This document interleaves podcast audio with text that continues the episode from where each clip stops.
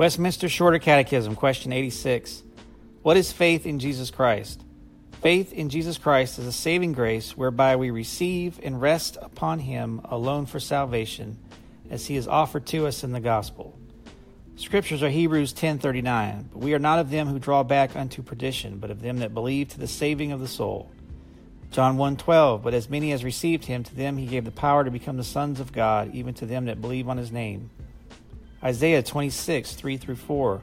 Thou wilt keep him in perfect peace, whose mind is stayed on thee, because he trusteth in thee. Trust ye in the Lord forever, for in the Lord Jehovah is everlasting strength.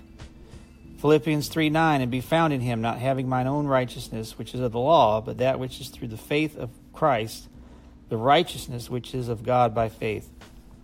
John 6:40 And this is the will of him that sent me that every one which seeth the Son and believeth on him may have everlasting life and I will raise him up at the last day. In Galatians 2:16, knowing that a man is not justified by works of the law, but by the faith of Jesus Christ, even we have believed in Jesus Christ that we might be justified by the faith of Christ and not by the works of the law, for by the works of the law shall no flesh be justified.